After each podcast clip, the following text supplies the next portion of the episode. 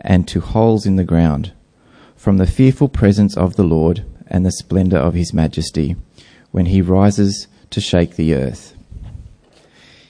In that day, people will throw away to the moles and bats their idols of silver and idols of gold, which they made to worship.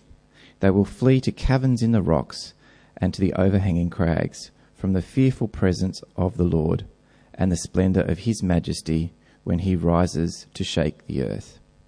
Stop trusting in mere humans who have but a breath in their nostrils. Why hold them in esteem?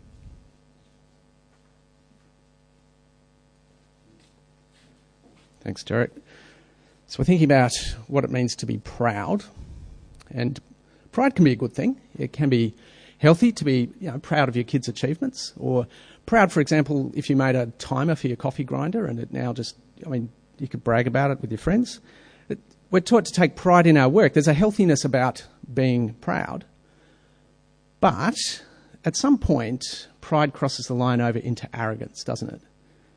When we get too big for our boots, when we overestimate who we are, or when we put undue confidence in our abilities or our achievements or in our possessions or perhaps in things we think we can do, and when we perhaps glory in ourselves, pride becomes arrogant. And arrogant pride is the kind of thing I reckon it's easier for us to see in other people. Don't you think? I reckon Aussies on the whole are pretty good at picking someone when they're proud and then knocking them out, taking their knees out from under them, bringing them down to earth. We're pretty good at it. When pride leads us to think that we don't need God, pride's gone beyond arrogance, hasn't it? It's a very dangerous kind of territory. When we think that we can live our lives without God, that's the kind of pride that I reckon you see in this passage, sitting behind the nation of Israel, um, thinking we can do it our way. Today's passage, um, the last verse ends with this, this plea to trust God, not in man, not in humans, not in our latest technology, not in our, the power of humanity, but to trust God above everything else. Last week, what we saw was um, the scope of this vision, this book of, of Isaiah. We looked at chapter 1, verse 1 through to 2, verse 5, and you get the scope of the, the book as a whole. It's a book of a compilation of different poems and songs that um, put Isaiah's words from God onto paper. And as you read through it, it presents this vision of of, of, a transformed Judah and Jerusalem. So, chapter 1 shows you the mess that Judah's in and that God is going to act. Chapter 2, verses 1 to 5, you get the transformation shown to you this new Zion, people coming to God. And then 2 verse 5 ends with an appeal to the descendants of Jacob, to the people of Israel, an appeal to them to walk in the light of, the, of God, to walk in God's ways. And then as you look across chapter 2, verse 6, through to chapter 4, verse 6, the end of chapter 4, that's what we're looking at today. This is the shape of it. So, chapter 2 that was read for us ends with another appeal. So, 2 verse 5, the appeal is to walk in the light of God. 2 verse 22, there's a second appeal there. Stop putting trust in humans. And then chapter 3 opens up to this description of God's judgment. And as you read through it, like um, the men's growth group did on Wednesday to help write the sermon for today, as you read through chapter 3, you get this refining judgment that happens this judgment that ends up with something good, a remnant that's good at the end of it. It's a purposeful judgment. And then you turn into chapter 4. Judgment turns to salvation in chapter 4, and you have this positive picture which kind of echoes and reflects what you saw in chapter 2, verses 1 to 5. Um, by the end of chapter 4, you've seen these two cycles of judgment. At the end of chapter 4, the, the picture is it's rich in kind of Exodus language. It talks about um, God dwelling with his people with a fire at night and the cloud by day that sort of language. But we've seen these two cycles of judgment followed by salvation. This time through, um, there is a day on which both will happen. So the language and the way that Isaiah describes it, there is a day on which judgment and salvation will happen. And that's that day. It's the day of the Lord. Just have a look across. So you'll see it in 2 verse 11. In that day. In 2 verse 12, the Lord has a day. 2 verse 17, in that day. And again in 2 verse 20. You turn into chapter 3, it's there in verse 7, verse 18. In chapter 4, it's in verse 1 and in verse 2. Isaiah uses this day to talk about the day of the Lord. But there's another trick to this. In chapter 2, it's different to chapters 3 and 4. In chapter 2, it's the end of time type day, Jesus' return. In chapters 3 and 4, it's, um, it's judgment and salvation for Judah and Jerusalem, talking about things that are closer, nearer, probably what happens with Babylon. So you'll see in 3 verse 1 it goes, See now, the Lord, the Lord Almighty, is about to take from Jerusalem and Judah both supply and support. And that does happen after, soon after Isaiah's day. So Isaiah sees God judge, God's judgment of Jerusalem under Babylon as kind of a taste of the final day of judgment, which we're looking at here in chapter 2 because we're zooming in on chapter 2. If I try to uh, put it into a picture, it's something like this. Chapter 2 is describing the day of, or the final day of God's judgment, the final day of the Lord. This New Testament time, which we know has two parts to it. But in um, chapter, in, in chapter 4, 2 to 6, Isaiah looks ahead to the salvation God's going to bring. But in the middle, the judgment and salvation it talks about is more immediate for Israel, for Judah and Jerusalem. And as he paints this picture in chapter 2, of the day of the Lord at the end of time, it gives hope to the nation of Israel as they go through this turmoil under Babylon. What we're doing this morning is we're just looking in chapter 2 to make it easy. Um, if you want to go a bit deeper, I reckon uh, I've recommended this commentary in the email update as well. Barry Webb's commentary on Isaiah. He just makes complicated simple. And I reckon if you want to make use of his commentary, look at, look at the front, look at how he breaks up Isaiah, read a chunk. Don't just read one or two verses, read a chapter or a couple of chapters. So, three steps you could do, for example, for Tom's sermon next week. Tom's going to be taking us through chapter 6. So, read the passage, step one. Step two, get Barry's commentary out, read what he says about chapter 6. And then step three, go back and read the passage again and test what you've just read, see what you think of it. You'll get a much better understanding. And for someone who trained as an engineer, someone like Barry is a is a really helpful person to have around. Because what we're looking at today, it's poetry. And studying engineering, I never thought there'd be the day where I'd be explaining a poem to a group of people. I mean, poetry, you've got cold chisel type poetry or midnight oil type poetry, but this is serious stuff. And it's not rhyming type stuff. It, let, us do it. Okay, so with a bit of help from Mr. Webb, when you look, well, actually, that's helpful. A bit of help from the web. yeah, stick to the notes. What we're looking at here in chapter 2, it is a poem. And so as you analyze this poem and try to understand what's here, there is a structure to it. First of all, there's an introduction. So the introduction is lengthy, it's in verses 2 to 9. Um, Isaiah introduces the problem. And the problem is the idolatry and the pride of the people of Israel. That's your problem. That's your introduction. He pleaded with the people in 2 verse 5 to come back to God, but it seems they haven't responded. So 2 verse 6 makes an accusation to God or at God. You've abandoned your people. It's kind of a brash kind of accusation, which then Isaiah um, justifies because of the state of the nation. Isaiah says the people have turned away to pagan practices, chased after their wealth, and so on. So if you pick it up in verse 6, it goes halfway through the verse. They're full of superstitions from the east. This is describing God's people, the people of Israel in Judah and Jerusalem. They are full of superstitions from the east. They practice divination like the Philistines and embrace pagan customs. Their land is full of silver and gold. There is no end to their treasures. Their land is full of horses. There is no end to their chariots. Their land is full of idols. They bow down to the work of their hands, to what their fingers have made. It's this picture of them deviating from God, chasing after wealth and things, and in particular, chasing after the gods of the people around. So there's the introduction. The people have turned away from God. Next, you'll see there's a movement in this poem. Like all good kind of arty things, there's a movement. Um, it talks in. Uh, it moves from um, talking about Judah and Jerusalem in verses two, uh, verses six to eleven. So two verses six to eleven talk about Judah and Jerusalem being humbled, but then it moves to talking about the whole world being humbled in verses 12 to 21. Isaiah warns that the day of the Lord will be terrible. This terrible ta- day will come. It's a day of judgment um, for Israel in particular, 6 to 11, but also for the whole world in verses 12 to 22. Everything that people have put their trust in, all these things they put their trust in, it's going to be leveled and judged and destroyed. So as you're looking at this poem, it's got an introduction, it's got a movement to it. Next, there's refrains lines that come back like a good chorus in a song. Um, there's two refrains. So Isaiah repeats himself, and as he repeats himself, he builds. So the first refrain, it's there in 2 verse 9. So people will be brought low and everyone humbled. God's going to humble everybody.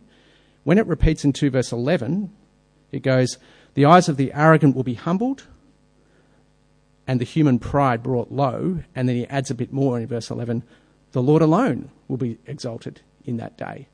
And then when the refrain comes back around in verse 17, the arrogance, the arrogance of, of people or man will be brought low, and human pride humbled. The Lord alone will be exalted in that day, and it adds a little bit more. And the idols will be totally will totally disappear. So you've got this refrain that echoes through and holds this poem together, makes it move it along so you can see how it all fits together.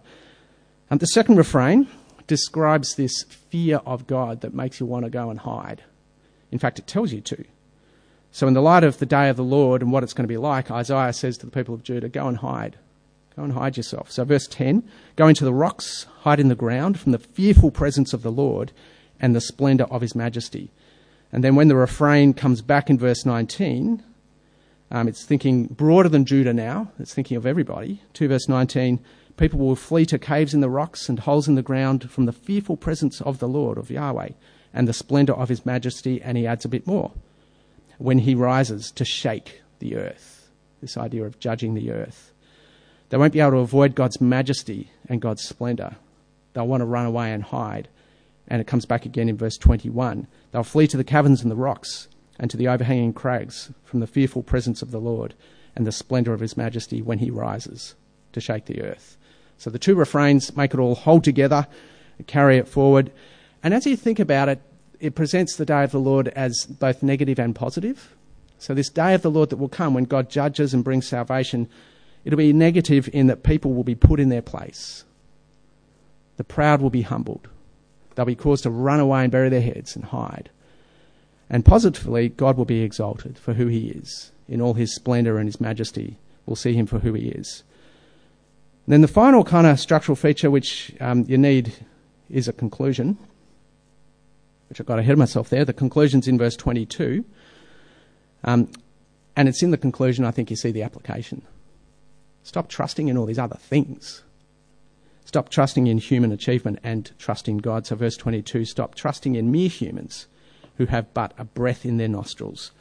Why hold them in esteem? Um, you know those, it's a long time ago, those little etch-it pad things where you had two dials and you could squiggle around and draw a picture and then you shake it and it clears? Even the kids know it. Cool. You can draw really, really detailed pictures on that thing. But then if you bump it, it's all gone. That's what we're like as humans. We can make amazing things in this world but then it's gone tomorrow. You spilt your coffee on it. Done. There's this reminder in verse 22 don't trust in human achievements. Trust in God. He's sovereign over everything. So as you sit back and look over Isaiah chapter 2, verses 6 to 22, and let it sink in, yeah, it is poetry. You can appreciate the way it's written as well as the content. And it's huge. It's a very eloquent way of saying, pull your head in. Stop living like God doesn't exist. So, this is the message from Isaiah to the people of Judah and Jerusalem. Start trusting in God again, is what he's saying. But it's also a message for the whole world. When we read this into its original context, it's God's way of speaking to his people, Judah, and telling them to stop trusting in mankind in the allegiances they'll make with the nations around them, with Egypt, or even um, with their fellows in the, in the northern tribe at times. Stop making these allegiances and put your trust in God. As you read through Isaiah, that theme will come back around in the early chapters. When we read this passage in our context, though, it's a rebuke for us as well. Because we are very much like Israel. We're very quick to rely on human ability and slow to acknowledge God. So that's the, the structure of this, this poem. Then you've got those refrains. Um, there's a few more things to notice. There's a couple of themes which you've probably seen already. It's almost pointless for me to bring your attention to them, except that as you slow down and think about it, it lets it hit home a little harder. Um, so in, in the introduction, um, you have this theme of idolatry begin. So if you look at verse 8, is the, the heart of it. Their land is full of idols. They bow down to the work of their hands, to what their fingers have made. This comes from being distracted by the things the nations around them are distracted by. Instead of being God's holy people, marked out as belonging to God, serving God in everything, they start almost worshipping their own endeavours, being proud of their own achievements, putting their trust in what they can do. And Judah's idolatrous behaviour, when you think about it in the context of the Old Testament, it's horrible. They're being unfaithful to God. In fact, it will be described as adultery deeper into Isaiah. But then when you think about their idolatry, you think, well, it's as much a problem for us, isn't it? Taking God for granted, um, forgetting that we actually need God in the picture. And so when you come to the New Testament, we'll find rebukes in New Testament language too. So if you think about Colossians chapter 3, the Apostle Paul says, Since then you've been raised with Christ, set your hearts on things above, where Christ is seated at the right hand of God. That's where your focus should be, living for Jesus in everything. Your life, everything you have, everything you are, it's not in the, this earth, it's not in your achievements, it's in Christ and what He's done for you. So set your heart and your eyes and everything on Jesus. Or down in 3 verse 5, put to death, therefore, whatever belongs to your earthly nature sexual immorality, impurity, lust, evil desires, and greed, which is idolatry. Don't, I don't think we normally think of greed as idolatry, but when it takes your eyes off God, means you're not fixing your eyes on Jesus, well, it does become an idol as you chase after not just possessions, but achievements as well or people. So on the day of the Lord, Isaiah says, idols will be dealt with. And that's a warning for us as well. Idols will be, will be dealt with. The second uh, theme that I reckon comes through is the one I've already identified. That's the, the, the theme of pride. But through this poem, pride and idolatry overlap, I reckon. There's an overlap here. Isaiah describes um, places outside the border of Judah in verses 12 to 18. So the cedars of Lebanon and the oaks of Bashan. It's like saying, sit back um, and look at human achievement. Look at the harbour bridge. Isn't it amazing? Look at the Opera House or the Statue of Liberty or the Great Wall of China and look at non engineering things that you think are impressive as well. And look at the amazing things that humans have done. Isaiah is saying, no, don't put your confidence in human ability like that. Stop trusting in human achievement. Pride is something that we can struggle with and it can draw us away from God. And so the warning that Isaiah gives to Judah and Jerusalem is relevant to us as well. A third theme that you see coming through here is judgment, and it's judgment that's talked about in terms of shaking. So it was a long, long, long, long, long time ago that we took the kids to some Lego thing and you, you had this platform and you built your Lego tower or whatever, and then you hit a button and the whole thing shook and everything fell down. That's the kind of picture here. This is God shaking his creation, judging his creation, levelling it all. So in verse 19, people will flee to caves and rocks and holes in the ground from the fear of the presence of the Lord and the splendour of his majesty when he rises to shake the earth. Or again in verse 21, second half, when he rises to shake the earth. This idea of shaking is the idea of God judging.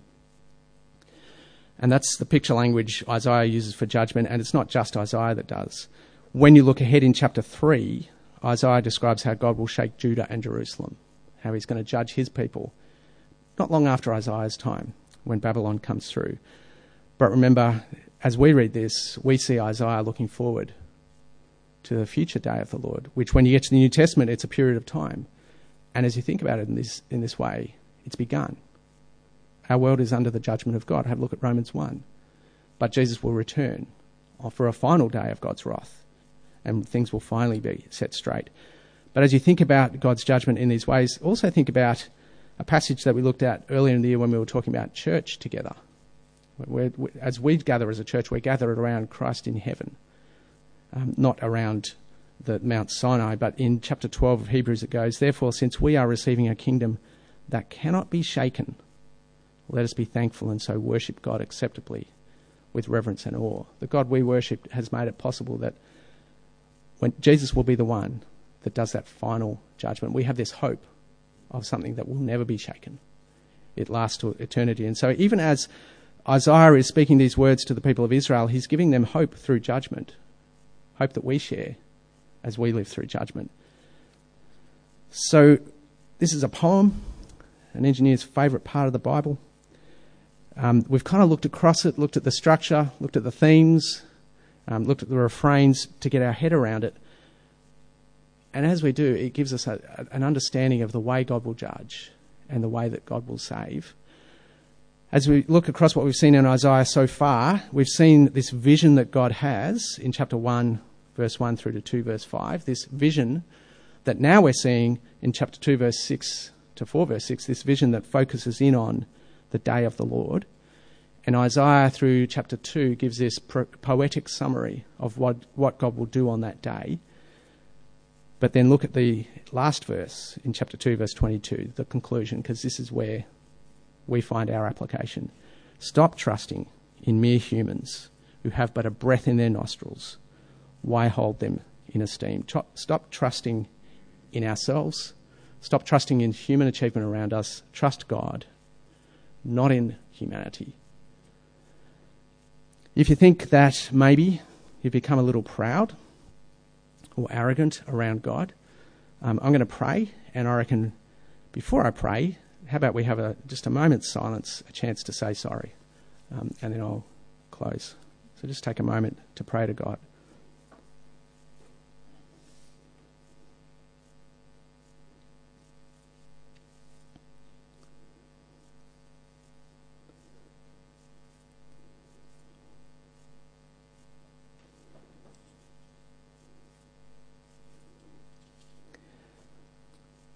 Father God, please forgive us for our pride.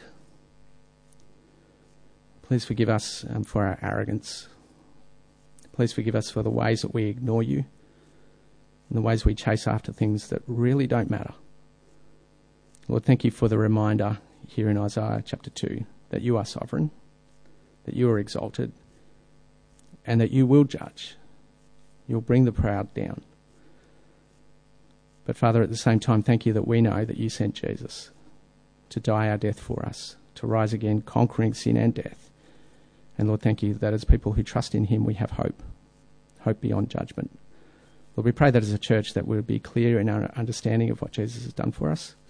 We pray that we'd be helping each other, um, and all the more as we see the day approaching of Jesus' return, helping each other to live for you. We pray that we would be spurring one, one another on to love and good deeds. And we pray in Jesus' name. Amen.